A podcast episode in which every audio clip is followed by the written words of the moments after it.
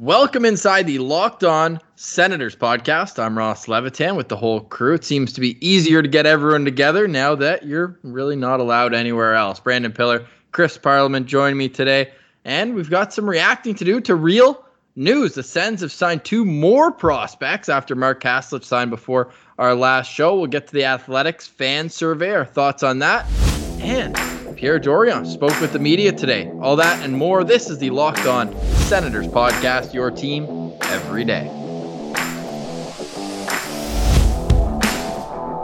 Today is Tuesday, April 14th, and Pilsy. Pierre Dorion spoke with the media today via Zoom. We did see eye on the prize. You got to respect it. The Stanley Cup was in the room of course, a replica over the right shoulder of Pierre Dorion, but he did have some interesting things to say.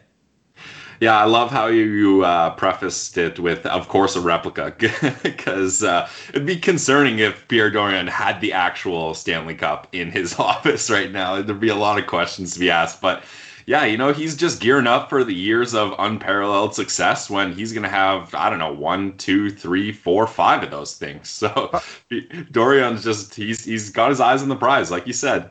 Speaking of the unparalleled success, with which begins in 2021, we're going to get to a fun Twitter poll I threw out, uh, which would be what pushes the Sens into that category. But Parley, what do you think Dorion's best office memorabilia is? Because we always see in photos um, when they're they're signing in his office. He's doesn't he have a baseball bat hanging up on the wall? There's tons of stuff going on. I feel like Dorion is a big memorabilia guy.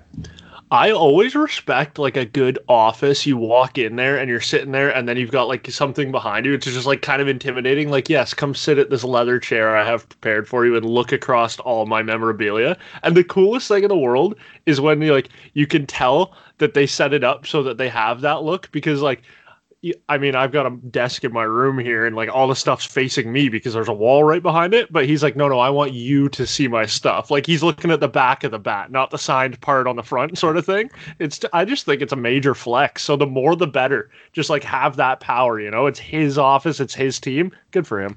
We don't know if he was sitting at his office or if he's working from home, but they have been working. They have made two signings Kevin Mandolese is a goalie friendly show. We've been following him and Sens prospects. Henry just threw up a video recently of his body's work this season, leading the Quebec Major Junior League in save percentage, albeit in his draft plus two season. And another signing as well. Pilsy, I'll let you take over on that one. Yeah, well, first off, with uh, Kevin Mandolese, that's uh, that's a nice signing to get because, like you said, he's uh, in his third year in in the queue, and he led the league in save percentage, and that was after a nice little boost uh, from his last two seasons because his save percentage was under 900 and uh, his goals against average was definitely above three, not where you want it. But I was looking at that highlight video you were talking about that Sens Prospect uh, put up. Shout out Sens Prospect, always getting us uh, what we need there. And what I noticed the most about uh, Mandolese is he's really good at getting back in position to make the second save. And I mean, when you're a goalie of his size, that makes it easy because uh, you can make yourself big. But when he was forced into a situation where he made a rebound and wasn't able to uh, deflect it out of harm's way, he was always doing something to get back, whether it was a butterfly push or just sprawling out using his big frame, or if a defenseman uh, hung him out to dry on a two on zero, it didn't seem like he was panicked at all. So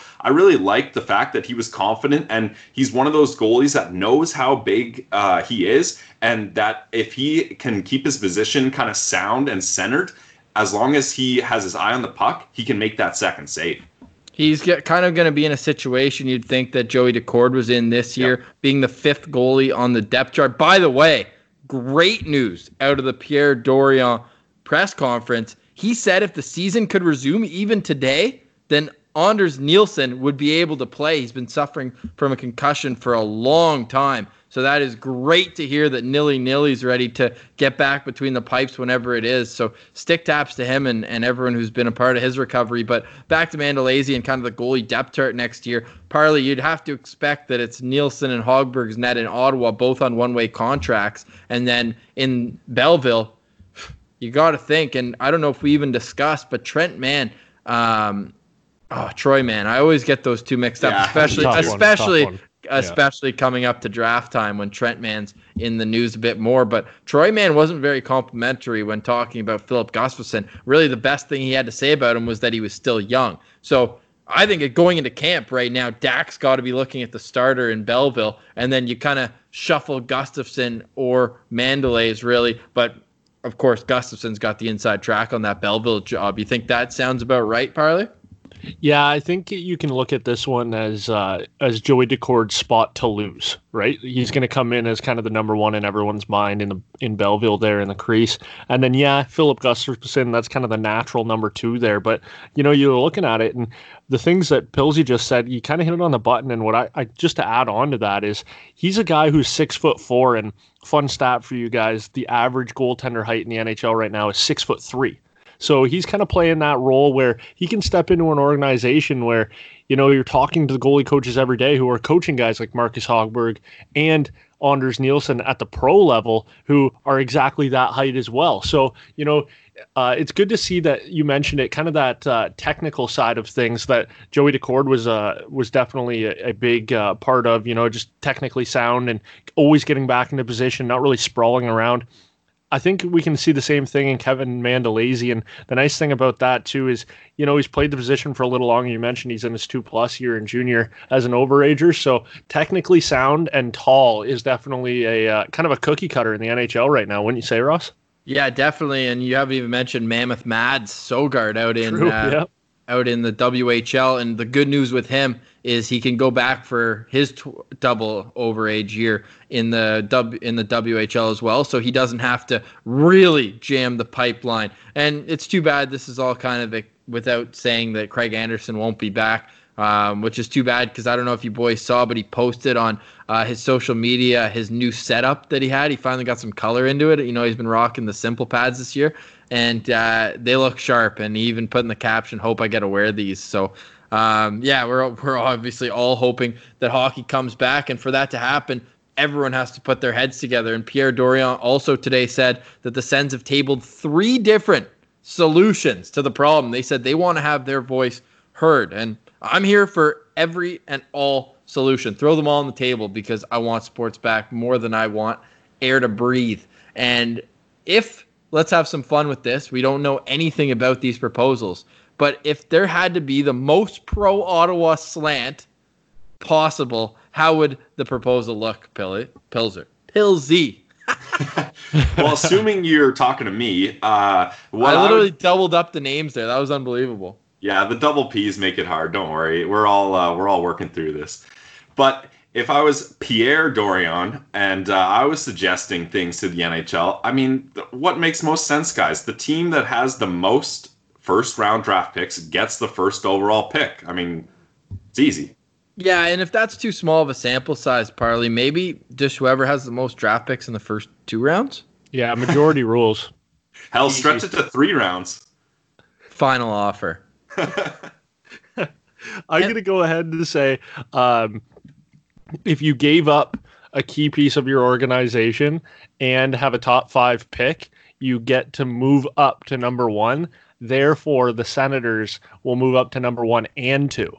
One and two. That's what Pierre Dorion tries every single morning. That was an awesome moment of levity. He is Team Tank Watch as well. I wonder if he's tuning in for the unofficial spins that have been going on. We will bring back the Tank Watch once we know anything about a draft lottery. If they just what's the point in spinning it if they change the odds one way or another? Just doesn't make sense to keep doing it now. But the second that we can watch a tank, you know we're staring at it. I got one- face. I got one more rule here. Uh, I think this one has a little bit more of an owner's spin for Eugene Melnyk. And I think he's leaning towards if you get a top three pick, you only have to pay them a third of their salary ongoing, just because that would work out in his mind somehow. You know what I mean? Wow. Trying to save money on the entry level deals too, eh? yeah.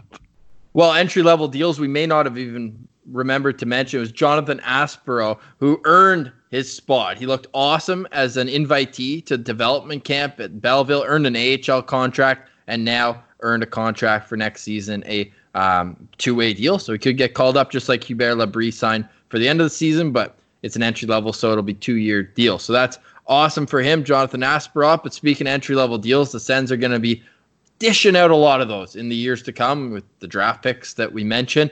And Pierre Dorion said today, unsurprisingly, especially at this time with with the uncertainty going to the draft, but they're not going to rely on position. It's going to be best player available. Does that mean to you, I'll start with you, Brandon, that it's more likely that we see Jamie Drysdale in a Senators uniform?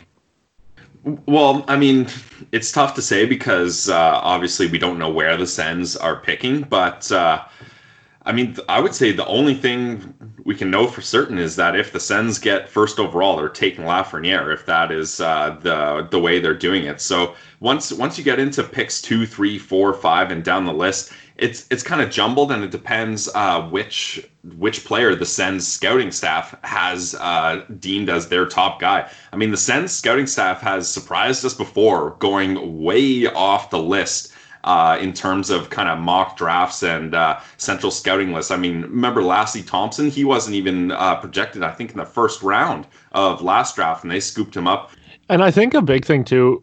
I mean, this could just be Pierre Dorion throwing people off the scent. You know what I mean? Uh, uh, you got a pretty pretty big centerman coming through in Quinton Byfield. And if you have the number two pick, I think that one's a really tough one to look away from. Um, and also, it's kind of a cheat of an answer, I think, because I think Quinton Byfield has a lot of skill on the next players in line. You, you mentioned Tim Stützle, who's available as well. And who would be available at number two, saying that the Senators get the second overall pick. Of course, we don't know yet, but I think Quinton Byfield is kind of one of those can't miss prospects in the number two position. A lot of buzz about Tim Stützle has come up this far, but I think that's just kind of um, maximized by his his uh, huge climb this year. You know, Quinton Byfield's kind of been that mainstay. I've said it once. You've heard it everywhere. This is definitely his first spot you've heard it, but it uh, was a little bit of an unfair showing for a guy that was so hyped and so skilled at the World Juniors. You know, he didn't really get the shot that he could because there were so many big names on that team, right? So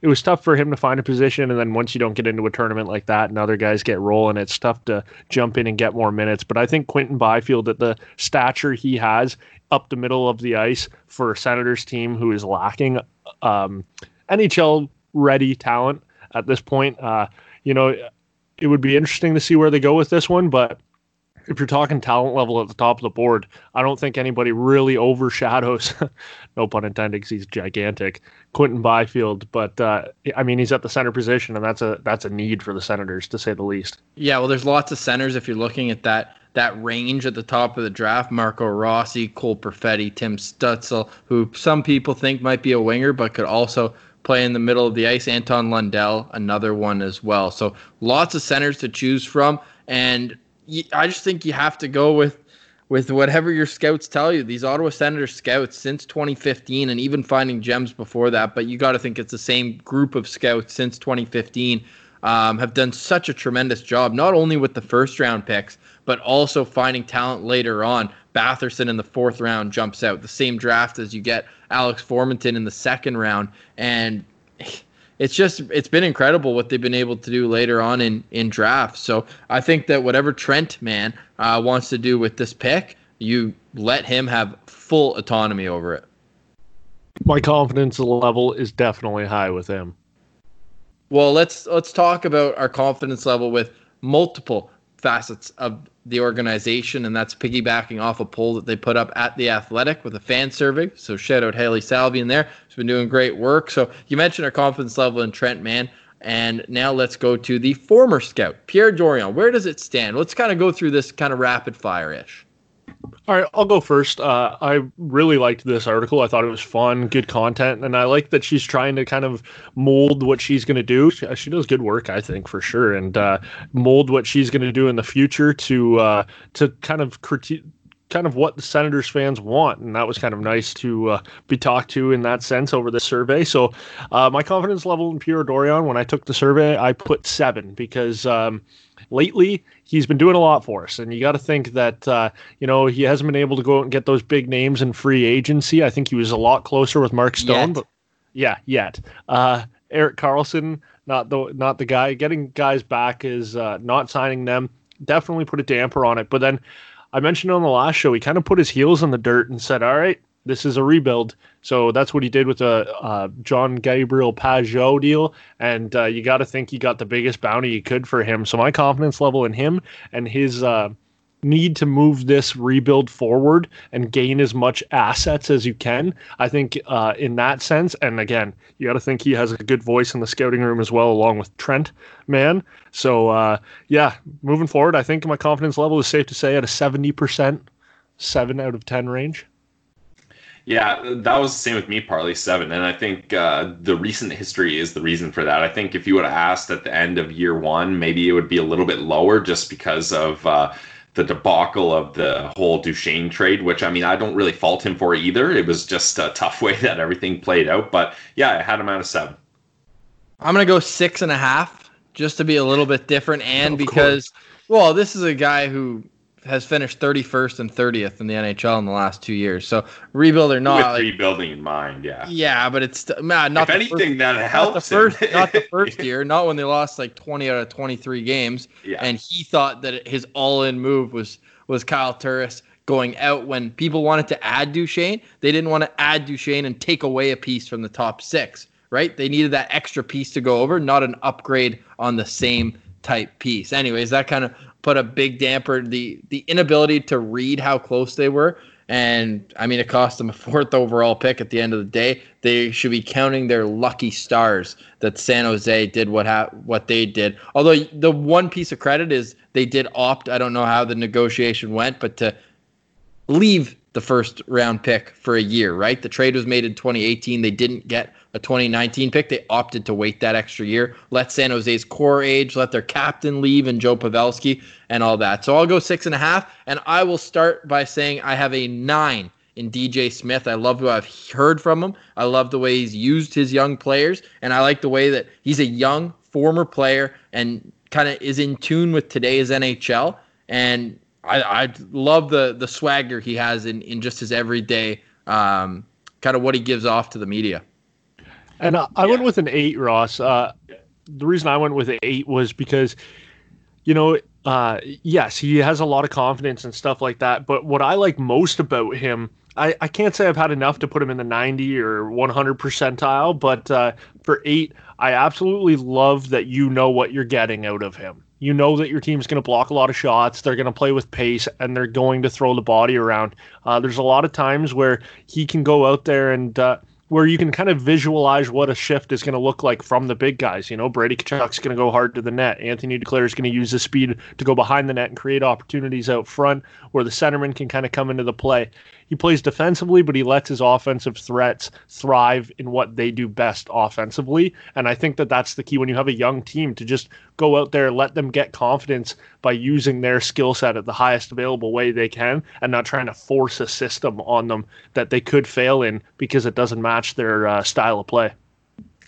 Yeah, partly I'm right there with you again uh, with the eight, and the only reason I'm not at a nine, Ross, it would be the short sample size. I mean, he's looked great, and uh, I think the key thing that uh, gets all of our ratings so high is that he was able to get the most out of a rebuilding young roster. That, and let's be honest, he had a lot of wild cards thrown at him. The Sens transactions and roster moves up and down and injuries were absolutely ridiculous for another year. So he really had to roll with the punches, and he did well for him to get up to a nine or even i mean i don't think anyone is really a 10 in confidence level but for him to get up there we need to see how well his development style works in a long term situation so that's the only thing holding me back from that uh, that big upgrade yeah, that's fair enough. I know there's some people who may think he's a, a, bit more on the old school angle, but I think that you still need that. I'm I'm definitely on the side that analytics play a role, but I think so is DJ Smith. I don't think he's a dinosaur by any sense, but I do think he has that the way his career was, right? He grinded it out and made it to what 40 NHL games, but man, he had to grind through some some tough seasons and and the determination and I think he brings those attributes that he had as a player as, as a coach and I think he has the perfect leader in Brady Tkachuk and Mark Borowiecki, two meat and potatoes hockey players that can personify what he's trying to build in the room. And I think those two players I mentioned and Thomas Chabot should all be considered for this next question, and I'm going to ask you who should be the next Senators captain. Parley, you first. All right. Um, I think the Senators' colors are red, white, and black, but uh, Brady Tkachuk's collar should be blue. He just does all the things right. He's a hard worker, and he's the future of your franchise, right?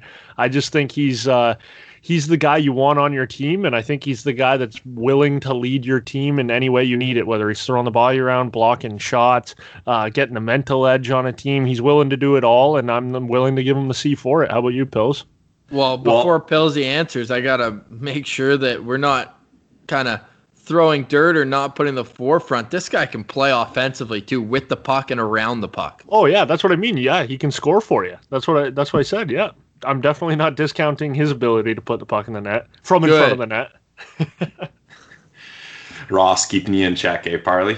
Um, Gotta love I, it. I wanted you to go first because I have. A, I'm pretty sure both of you want Brady to be the captain, but I I don't like that idea. I think, uh, well, I mean, not saying that he couldn't be a captain. I think that uh, there's Chabot a headline be, grab. Yeah, I think Chabot should be the next captain for a couple reasons. I mean, first, I don't know about you guys, but I just like the idea of a defenseman as a captain first. First off, because especially Chabot, I mean, he's on the ice like almost the whole game. He gets a good feel for the game. Uh, he's always going to be on the ice to deal with anything. Uh, next, he signed a long-term deal. He's going to be here for the next eight years, so you know he's committed. He's it's pen and paper. It's already signed. It's good to go.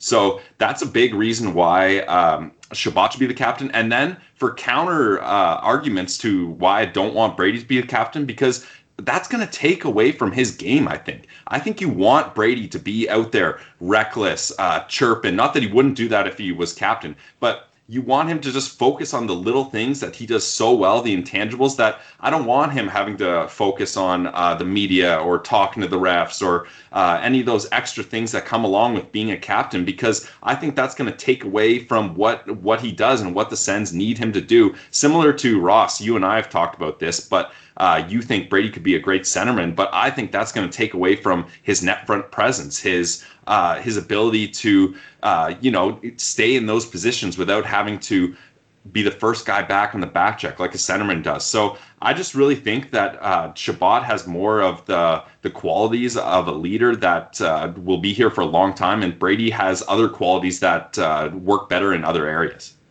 Pills, I gotta play uh, devil's advocate here to uh, a couple of things he said there. Uh, I, you you mentioned Thomas Chabot's always in the game. I think Brady Tkachuk is an absolute gamer. You know, he's never stopping on the bench. He's keeping guys light. Uh, Colin White could be having a bad night, and he's making them laugh on the bench. He's staying engaged. He's there for teammates on the bench. So I think that uh, mentally he's always in the game as well.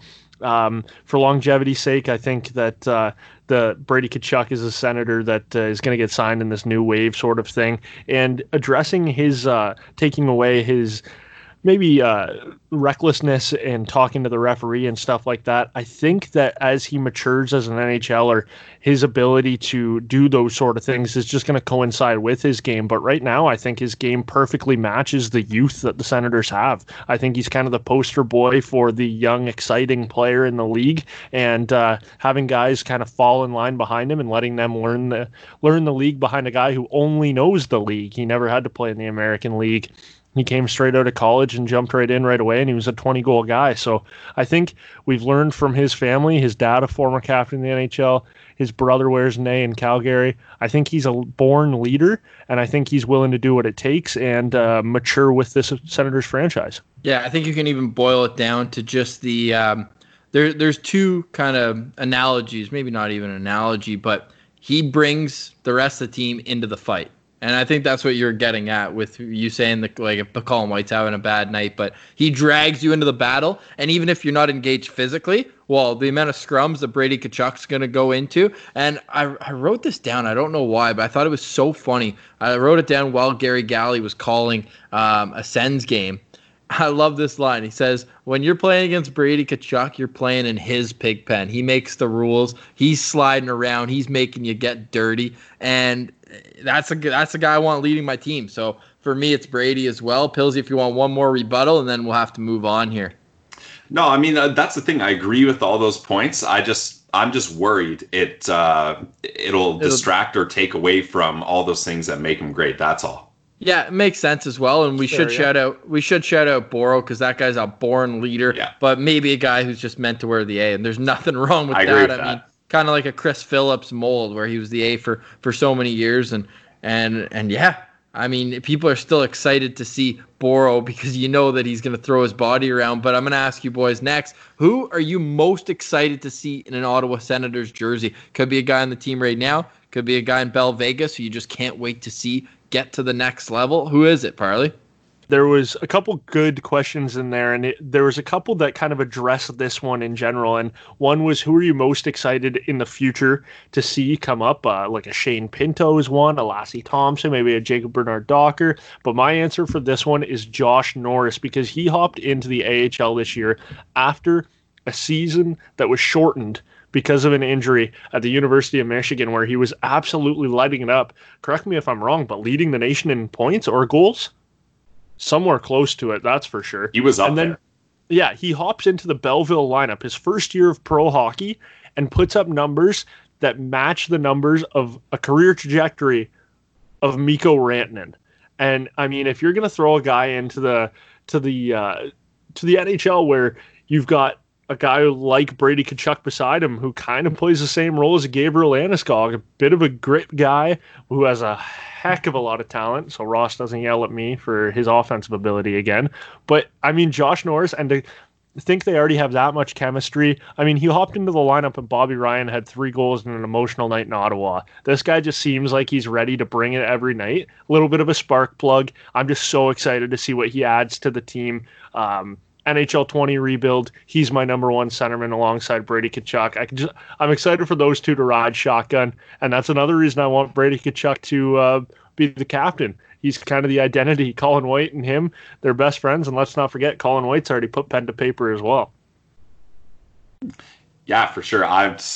I love seeing Norris in uh, in Belleville. So selfishly, uh, I'd like to see more of him in Belleville. But uh, yeah, him playing with Brady Tkachuk is is a sight to see and just puts a smile on your face. That's for sure. Um, my answer, I'm going with Lassi Thomson. Um, you know, this is a guy he's playing overseas, so you don't get to see a lot of him. You really only see what uh, our guy sends prospect uh, collects, the clips and highlights that he puts together. So it'd be great to get more of a complete look.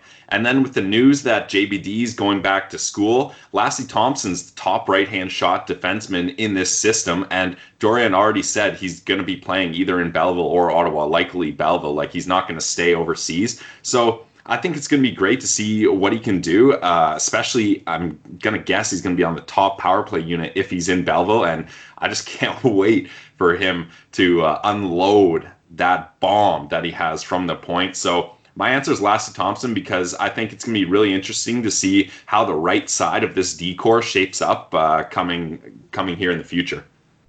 It's super exciting to think that uh, guys like that. You mentioned uh, JBD staying with North, sorry, yeah, with North Dakota, but I mean, there's so many times where Belleville this year we were talking about, oh man, they outscore their problems, they're great. But think about next year an experienced pro hockey goaltender in Joey Daccord with names like Lassi Thomson potentially on the back end in what could be a healthy Belleville Senators lineup with big names on the forefront on the uh, top nine, even top 12 for this Belleville team. Lots of big names up front, and then this good core six where it was an absolute carousel of names down there last year uh, just PTO after injury after PTO, which was which was a bit of a head scratcher of why they were able to tag together such an unbelievable season in Belleville. But uh, yeah, it's exciting to see names like that where you don't have to force into the NHL again. It's a rebuild. You're not looking to uh, contend in the next couple of years. You don't have to force these guys. And Belleville seems like a fun place to be with the talent that's down there right now. So yeah, exciting times for Belleville on the back end. You got to say with names like Lassi Thomson. Lassi Thomson, nice player for sure. Hope he has a good career. Josh Norris, really excited about him. Boys, if you don't get fired up every time you see Brady Tkachuk play hockey, I don't know what to tell you. This guy is the worth the price of admission. Just him, first player in NHL history. He was on pace to have 300 shots and 300 hits in a regular season. This guy is the total package, and he's my choice. If if you have to pay to see a guy wearing a Sens jersey, it's got to be Brady Tkachuk right now. And I think for the extended future, hopefully, Sens fans are saying for the next two decades, uh, would be just awesome to have as a leader. Breaking news, which should not will not be when you are listening to this. So we'll save the rest of those questions for our next episode of the Locked On Senators podcast. But for now, you touched on it a little bit, Jonathan Jacob Bernard Docker. We mess we mess up his name every single time. JBD, yeah, you know me. He is going back to North Dakota, which everyone I think in, on this podcast understands is because they have unfinished business. They were the favorite, but just coming down today, we knew he was in the transfer portal. Johnny Tychonick has decided he will be playing hockey at the University of Omaha which was a little bit of a surprise. He just announced that coming out in the Grand Forks what? Herald. They've got the scoop for everything. He spoke to 12 teams and decided it based on gut. He says the biggest thing I've been saying is that it's more of a heart and gut decision. I feel really comfortable with their coaching staff. I feel like they're knowledgeable in hockey, and that will really benefit me. So, Omaha University is where Johnny Tychonick will be playing next year. There's um, Brad Schlossman writes here that there was a there's a big role available because two of their defensemen they lost to graduation. So it's going to be interesting to track that. But he won't be chasing that redemption at North Dakota. If you guys have any thoughts, or we can move on to a, a final topic we've got here. Yeah, I'll hop in there. Scott Wheeler tweeting that uh, for what it's worth, I mean the skating is there. He's got uh, he's got good talent. He's got good talent level and confidence. We all saw him in those uh, post draft interviews. It's uh, he's definitely an outgoing guy and outgoing player apparently, in his own words. But uh, he just I think it the big thing for him is getting the playing time to allow him to uh, play at five on five, use his skating ability, learn how to play against guys that have his talent level at the five on five game. And yeah, Ross, you mentioned there as well that he's going to have a big time, well, a chance to have a big time role there. Mavericks losing two of their seniors. They were both draft picks too. Ryan Jones and Dean Stewart both graduated. And the UND staff, we mentioned it on a show before when he decided to leave, they are still working very hard to make sure he's eligible for next year, which would allow him to play two more years of NCAA hockey. So he could be playing two more for the Mavericks in Omaha. But that just that's that's a little bit of a head scratcher, you know. Yeah, definitely not what people would expect, and I don't think people expected this poll to come out on our twi- Twitter. I'll tell you about it in one second because it's likely that this will set the Senators on the path to unparalleled success. What does unparalleled success mean? Well, it means at least one Stanley Cup. And on this day in Ottawa Senators history, 1927, on April 13th, the Ottawa Senators defeat the Boston Bruins to win the Stanley Cup. It's the club's last championship. So we retweeted that. Mike Commito, always a good follow, by the way. He's got uh, tons of kind of on this day stuff. But to win a Stanley Cup, you need great players. So we put out on Twitter at Send Central which pending UFA is more likely to sign with the Ottawa Senators. We got the internet mad, but if you look at the results after 384 votes, 51% vote for Taylor Hall, 49% lean Alex Pietrangelo. Neither is not an option, Parley. Which one is it going to be? I think you go out if you're going to spend the money. You do. I mean, go out and get the Alex Pietrangelo. Lock up your right side D man. Put him beside your other longest contract. Uh, if I got to pick one of the two, uh, Alex Pietrangelo is it.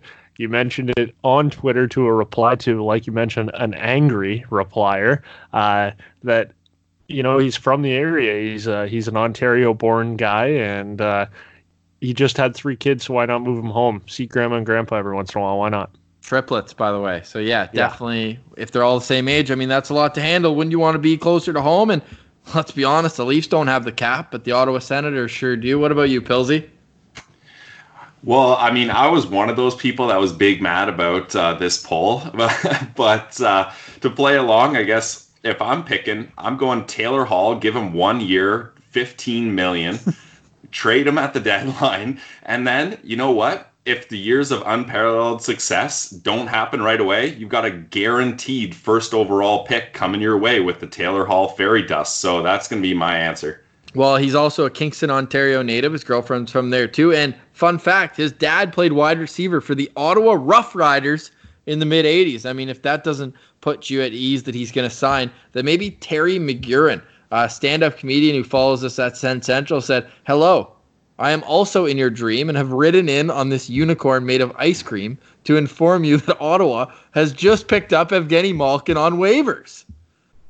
So to that we say it's a fine replacement for Artem Anisimov, I guess. You know, rush in, rush out. So oh, Anisimov's staying. No, not if we have Malkin.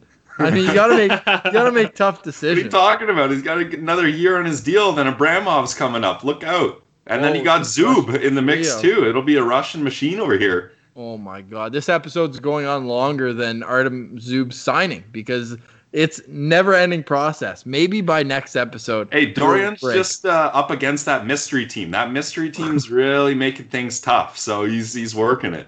It's unbelievable. We'll leave you with that for the Locked On Senators podcast. A lot to get through the rest of the week. We're gonna have some fun for Chris Parliament and Brandon Pillar. I'm Ross Levitan. Have a great rest of your day.